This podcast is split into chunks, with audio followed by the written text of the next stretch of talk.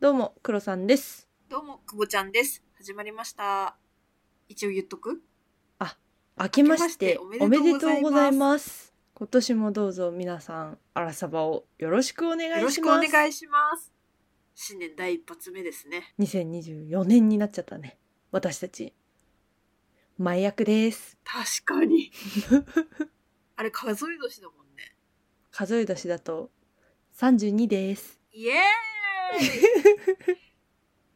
お正月はゆっくり過ごせましたかいやー、忙しかったね。いろんな人に会って。めいっ子抱っこしてたら腰がいかれましたね。あー、やってんね。昨日立てなかった。っていうレベル。帰りのフライト大丈夫なの荷物が心配だよ私はでもね年末についにゴリチラさんに会いに行きました黒さんは初対面だもんね。ゴリラ乙女の散らかしラジオさんお松さんといくみさんに初対面してきましたすごい。初めて4人で揃った。何度もね収録とかねお話はよく電話とかもさせてもらってたんだけどなんか恥ずかしいよねあ、そんな感じだったこれ要はオフ会でしょうん。なんか恥ずかしかったね私さいくみさんに「携帯なくさないようにね」って言われてさうん「いくみさんじゃないんだからそんなことあるわけないじゃないですか」って言ったさ数時間後にちゃんとなくしてて伏線回収ってこういうことかって感じあのおかげさまで終電を逃させていただきました 私あれだもん結局いくみさん家に泊まらせてもらったもんいやお世話になりましたすいませんでした優しいお姉さんたちです相変わらず本当に大好きいや面白かったね 美味しいご飯と面白いお話をたくさん携えて2024年にやってきました今年も暴れるぞそれでは参りましょうアアラサーー女子の現実サバイバルアラサバアラサバアラサー女子の現実サバイバル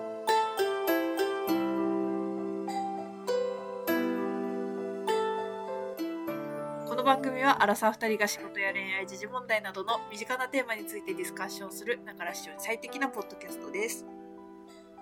いやでもね思った通りいくみさんは喋る人でしたね4人でいた時にさいくみさんが3分の1喋ってたいくみさんは3分の1喋ってたねその次が黒さんか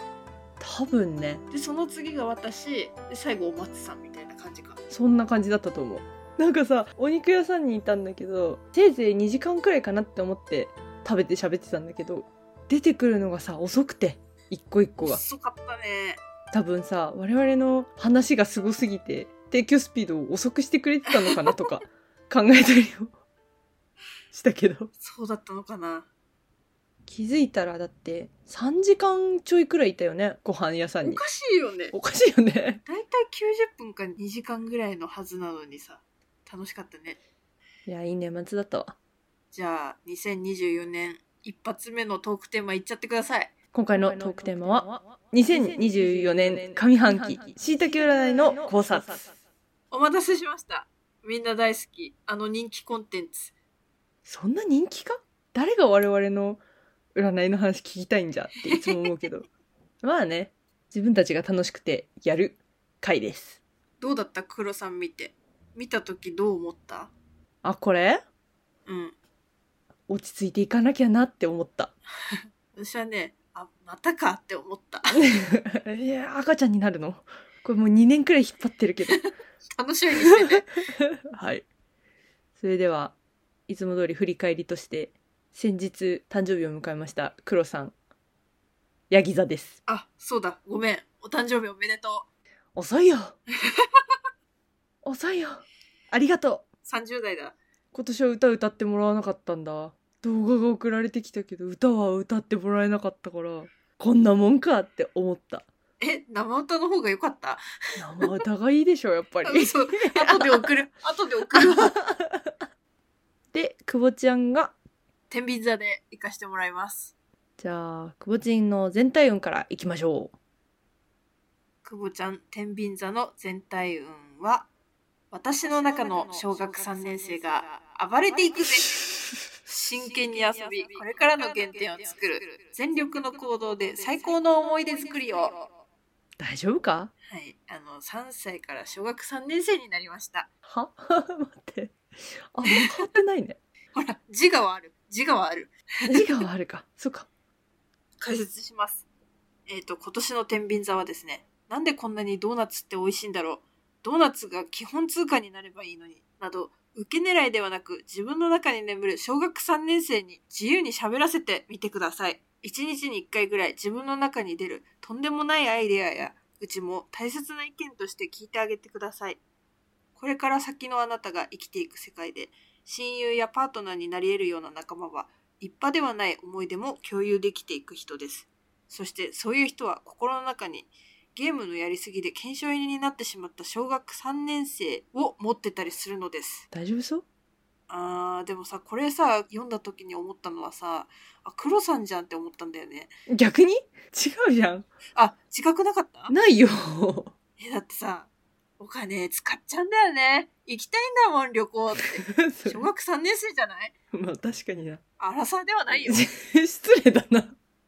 まあ、何が言いたいかっていうと、正解や手順とかじゃなくて、やりたいことをやってみようって切り開いていくことが大事だよって、そんな人と一緒に仲間になって新しい世界を見ていくよみたいな内容でしたね。うん、なるほどね。だから結構ぶっ飛んだ人とつるむんだな、今年もみたいな感じ幸せだな。幸せだな。なんで、まだまだ子供でいます。もうそろそろ大人になってほしいもんだけどね。ねえ今年こそは大人になるかなって思ったらうんまだ大人になんないねでもなんかいいね。自分の信念にまっすぐにって感じじゃん。うんこんなに言われてるってことはなかなか自分はできてないんだなとも思ってね、うんなるほど。なんかさ、逆にもっと直感で動いてもいいんじゃないこれだって悪いようには書いてないじゃん。あそうそうそう直感で動けって言われてるんだなって数年思って るねはいそんなとこでした従えてるのその直感には。いや従えてないからこんないざこざに巻き込まれてるんだろうなって思 うよほんとしみじみとねいやー、ちょっとじゃあ、今年こそはね、もっと小学3年生っぽくやったらいいんじゃないかな。はいゲームのやりすぎで検証炎になってみようと思いますそれはどうなんだろう。黒さんはどうでしたかはい。黒さんの全体運。運命からご褒美タイム。今まで以上に自分に厳しくチェックして、夢を実現していっちゃうよ。おおちょっと切り替え点になりそうなんですよ。2024年上半期。そうなんですねポイントをかいつまんで読んでいきますけど。はいまず、自分探しからの一旦の卒業、そして長期にわたる幸せ体制の樹立という2つの巨大とも言えるような運勢の同時進行が起きています。この2024年上半期に至るまでのヤギ座は怒涛とか激動の部分があったと思いますし、その体験も踏まえて運命に提出する人生計画表のようなものを見直し、こういうことをやっていきたいですと再び提出していく。それがですね、あなたにとっての2024年上半期の大事なタスクになっていきそうなのです。やるべきことをやり、楽しい未来を迎えていく。その結果として身を固めていく部分も出てくる。なんとというね、今まではさ、破天荒ですとかさ、今回もぶちかましそうみたいな感じが多かった気がするんだけど、ついに自分探しをやめなければいけないと。で、人生計画表を作っていかないといけないっていう。 これはこれはなんかフラグ立ってんじゃないの身を固める年貢の納め時ちょっと、えそこそこいやー、ちょっとそれはないんじゃないかな。うーん私もないと思まだね、身は固めないんですっていうのもね、ちょっと矛盾するんだけど、書いてあることがありまして、2024年までの成長した自分と変化した自分がベースにあるからこそ、こういうことをあえて言っちゃいますが、2024年上半期は余裕です。余裕で楽しんじゃいます。やるべきことをやりながら、遊びながら暮らすのがメインの取り込み事項になっていきますよ、ということで。ううんまあまあ遊びもする。だから、多分長期的に今後見ていかなきゃいけなくなってくるんだよね。はあはあはあで長期的に見つつ今できることは楽しんでやっていくこれじゃないですかなるほどなるほど自分自身に対してはですね自分で自分を見つめかっこいい大人になっていくおおなんかね周りからの賞賛とかじゃなくてもう自分の中でこれは本当に自分なりにこれはかっこいいんだろうかっていうところを思考して目指していくっていうところが運命の変わり目ということであれですね IWGP でキングが言ってた悪いことするなって言ってんじゃねえんだよダサいことすんなって言ってんのっていうやつですね誰ですかねええー、 嘘でしょ誰だよ久保塚だよあ GTO? ちょっとごめんなさい育ってきたカルチャーが違ったわあ IWGP ってあれか池袋のやつかそうそうそうああごめんなさいわからない ですよ何をああ 面白いだから何を言うかじゃなくて何を実際に行動しているかシンプルにそこだけを見られて運命から審査されていくとでかつ時間が本当に貴重になります自分の時間を大切に使っていくからこそこの時間は無駄だななどミュートやスルーしてもいいものも明確に見えてくるはずです人に見られていない時間をどう使ってどう過ごしているかここが重要になるいい意味で自分軸で判断とか行動していくってことだねそうだね結構さ自我がないの黒さんは知ってるだけどそれを改めなきゃいけないとだって大人だもんそういうことだよ ねそうだねだって30だもんなんで私小学3年生なんだ 確かにいい私さすごい好感度上げていいよあやっぱいいや上げろ よアラサー女子の現実サバイバル。ま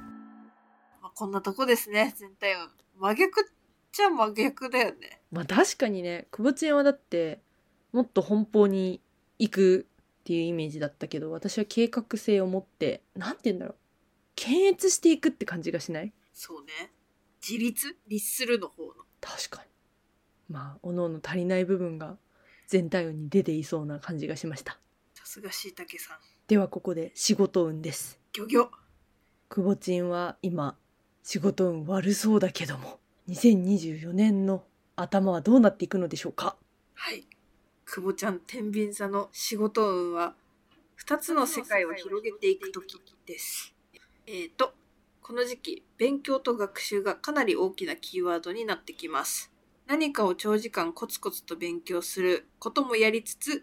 自分とは違う分野に生きる人の話をパッとつかむ瞬間把握能力などがかなり増していきます。一つの好きを極めていくのではなく、あえて別ルートで思考の幅を広げていくなどのやり方をとってきます。おおなので、え、私そこ全然専門外っすよ。と戸惑ってしまうような案件が寄せられてきたりもするのですが、その不慣れはチャンスだと思って、どんどん勉強していってください。ということなんですね。まさに2023年の最後の方の久保ちんじゃないあそうなんですよ。てかなんならここ数年ずっと「えそれ私専門外なんですけど」っていうことをずっとやってきた感じがするのでうんなんて言うんですかねまあ継続ですね。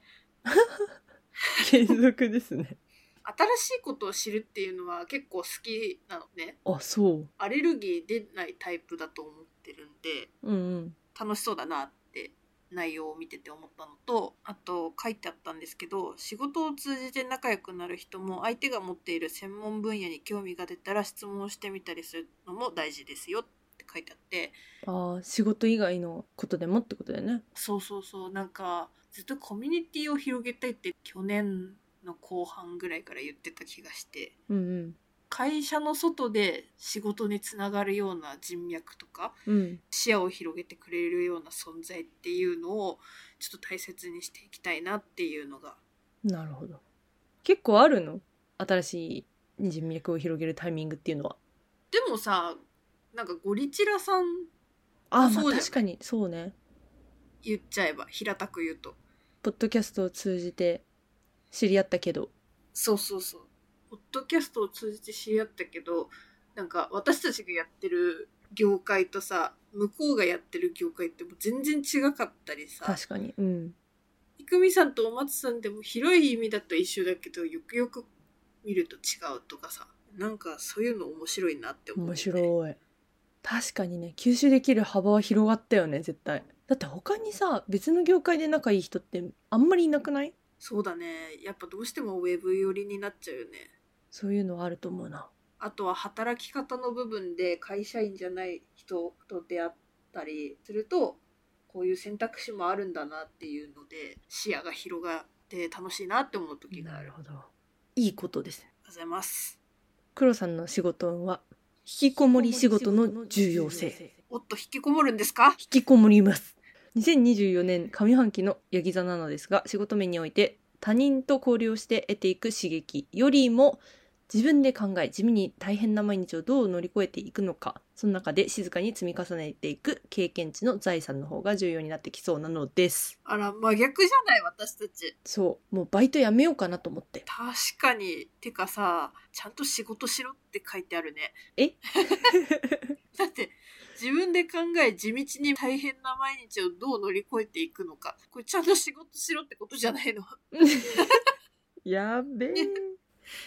なんだろう頭使って手動かせみたいなえ まあ確かにねだから割と今までは正直本職はこなしてたよそんな感じだったよね そう。でもそこをもうちょっと本腰入れてやっていかないと、私ビザの問題もあるので、また。確かに一回取れたとはいえ、また数年後には、これと戦わなければいけないから。そこをね、また、優位に持っていくためにも、ちょっとね、コネコネしていこうかなとは思いましたね。あとね、お金貯めるんだったら、バイトじゃなくて、投資しようって思った。これ見て。地味じゃん、言うて投資も。コツコツコツコツ、毎月毎月お金入れつつとかさ毎日毎日さその会社の事業計画書とかを見ながらさじゃあここの会社にしようとかさおう決めていくわけでしょ地味だよね言うたらでも好きそう黒さんうんまあ好きだけどさちょっと上がり下がりに一喜一憂しちゃうからちょっとそこがね向いてないなっていうところあったんだけどまあそこを手を抜かずに地道に耐えていくっていうのが必要そうだなそうですね本とか読んだ方が良さそうだねああもうちょっとじゃあそういう意味では2人とも勉強というか学習が必要な年なんだろうねなんか書いてあることは違うけどあーまあね確かにちゃんとね積み重ねていった経験値っていうのが重要になっていくそうなので勉強しよう勉強ですでは皆さんお待ちかね恋愛運でござるへいでもさぶっちゃけさしいたけ占いの恋愛運ってさ恋愛運っていうか対人運だよねそうだね恋愛だけに特化してないよねうんうんうんということでしいたけ占いのくぼちんの恋愛運ですはい初心者同士の報告会あなたは相手が持っている濃い個性や可能性を拾っていくのが得意で相手のセンスを伸ばしていってあげられる人になるのですはあはそこが課題って言われてるんだけどな。あはあどういうこと相手のセンスを伸ばしていってあげられてないってことうん、通してるって言われてるんだけど あな。それ会社でしょだってはい、そうです。恋愛だった、これ。そうだよ恋愛だからいいんだよ別にまあ恋愛だと、相手がやりたいことをいろいろ親身になって手伝ってあげるとか、急速に相手の世界の中を深入りしていくことも多くなりますと。これ面白いねえげつないえげつないですね。えげつない深入りのあはいで、自分自身にも意外にデリケートなところがあるので、相手の一言によって救われたとか相手の考え方や姿勢に救われたなど付き合う人としてはマイペースで自分の感覚を持ち結構悠然としているみたいな部分を持っている人を好んだりしますこれがねなるほどなって思ったんだよねうん今の相手私が結構一個のことに対してすごい神経質になったりとかカリカリしちゃうタイプなんだけどどっちかっていうと悠然としてるタイプであそなんでそんな楽観的なのって思うところもそこで息抜きできるというかバランスが取れてるなって思う時はあるんだよねそこにめっちゃ腹立つ時はあるんだけどうなるほどね救われたって思うタイミングは結構多いうーんでですね、まあ、私のテーマ「新しい世界を作っていこう」が全体のテーマであったんですけどキーパーソンとなる人は言葉ですらすらと自分の考えを説明できない人そういう人を大切にしてみてくださいと。うん新しい世界を作っていこうとする人は簡単にその考えを言葉にできないしまだうまく伝えられないことを一生懸命言葉に直して説明しようとする人なのでそういう人の話を丁寧に聞いてみてくださいということでしたなるほどなってなるほどな。まあ、椎茸占いに書いてあったんだけど、多分そういう人を大切にすることで、自分自身のこう言葉にできない感情とか、ぎこちない思いとかを大切にできるようになるよみたいな感じで書いてあったから、うん。まあ相手は鏡って言うからね、学ぼうと思いますよ。学ぼうと思いますよ。以上です。以上です。じゃあ結構今の恋愛状況に当てはまってってことうん。なんか今まで好きになってるタイプとは違うタイプだから、合わないなって思いながら、意外とバランス取れてんじゃねえのかなとも思ってる。合わないなって思うんだ。最初絶対合わないなって思ったああ、そう。面白いですね。じゃあそんな黒さんの恋愛運クヨさんの恋愛運は、痩せ我慢のチャンス。ええキーパーソンは憧れの人とか自分とは別に分野で活躍している人などそういうすごい人と縁があったりするのですでもあくまで自分は自分というか私は誰かによってパワーや安心感を与えられるつもりはない逆にそういうものを誰かに与えていくのが私の仕事だみたいにそういう痩せ我慢的な美学を貫いていくことでますます人間関係での運が上がっていくのですとなんかかっこいいねなんか私この内容好きよあそうん結構私の美学というか私のポリシーに似てるわうなるほどねただしいたけ占いのところではね逆に自主独立の気持ちを完成していった時に私みたいな存在絶対必要だからっていうところで周りとの対人関係が良くなっていくみたいなああそれやりすぎ注意ねそうねいやわかんないあのやりすぎて面倒くさいことになることもあるよっていうことだけは伝えておくあそうそうそう最後にね人に何かを与えていく人になる面が強まっていくから自分の動きや振る舞い方はいつも以上に注意していってみてとは書いて あるああ今すごく私に刺さっている注意してみてねそうねそれは私からも忠告しとく わありがとうございます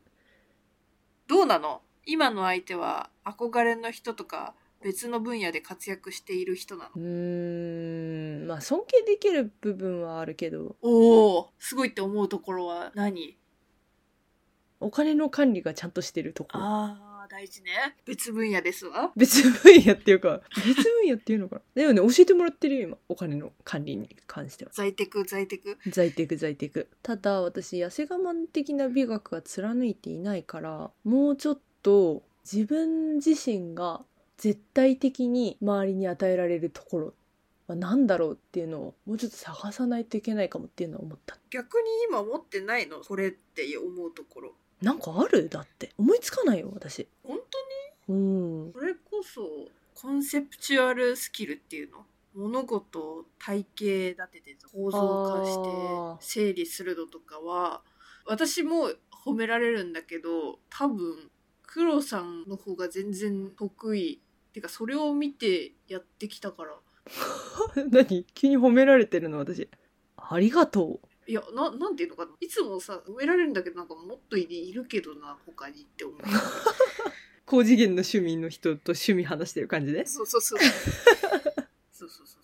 ちょっとでも嫌がられるけどねぼんやりさせてたい人っているじゃんそういうのっているよねそれをさ全部さ具現化させるようなことを言ってしまうからこれ嫌われるなと思ってはいるんだけどまあ、あれですよ。だから、動き方や振る舞い方には、いつも以上に注意を払ってください。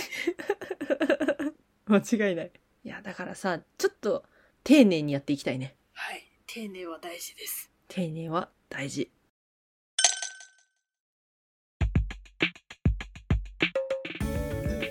いやー、どうでしたかうーんなんかちょっとこもってなきゃいけない感が出てて個人的にはちょっと寂しかったな去年がね、飛び回りすぎてたから ね。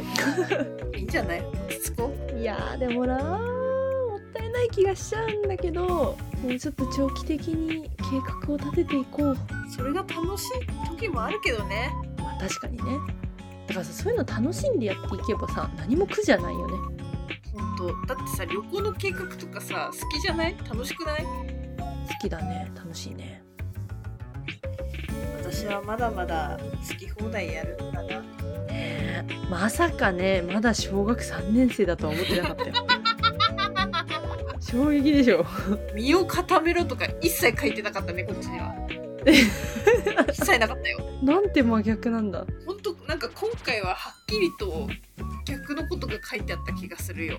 うん分かれたねちょっと上半期別の道を行くかもねおもろお楽しみにって感じだね本当に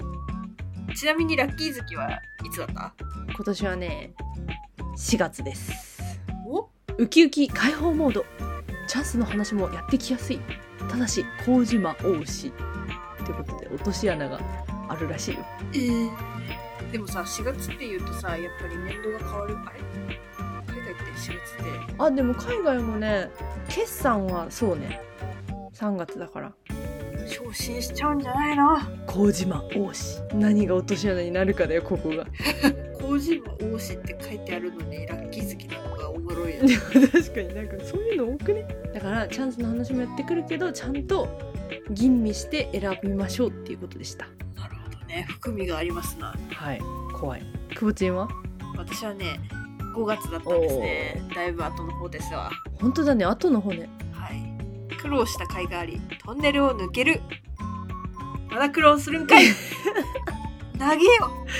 本長えこれ長いね本当にい当に怖いよやすごいとは思うよなぜこんなに事件が発生するまあ仕事関係だけどねほぼ面白いないや私もいろいろありそうですね怖いな私はなんか地味に地味にって感じだけど怖いな久保ちん久保ちんの話聞くの毎週怖いよ 私そんなにもうドキドキが止まらんでは次回のトークテーマです次回のトークテーマは好きな人の忘れ方ポジティブじゃないポジティブじゃない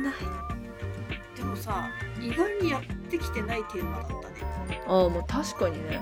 あれやってきてないよねえーやったかもねあれだ元彼の関係性みたいなのがやったあー仲良くなれますか友達に戻れますかみたいなやついみたいなやつ大丈夫じゃあ大丈夫全然違うねはいこれはただ単純に甘酸っぱいよ甘酸っぱいお便りをいただきましたありがたいお楽しみにお楽しみにそれでは我々アラサー女子の現実サバイバルリスナーの皆様からお便りを募集しておりますまた私たちに等身大で話してほしいテーマなどありましたら Google フォームからどしどし送ってくださいお問い合わせは kk.realsurvival.gmail.com kk.realsurvival.gmail.com までよろしくお願いします Spotify や Apple Podcast ではフォローすれば最新の番組が配信された際に通知が届きますのでぜひ通知をオンにしてお待ちくださいレビューもポチッとお願いします共同の Twitter やくぼちゃんの Instagram もやっているので番組概要欄からぜひご覧くださいお相手はくぼちゃんと黒さんでしたそれではまた次回のポッドキャストでお会いしましょうさよなさよならら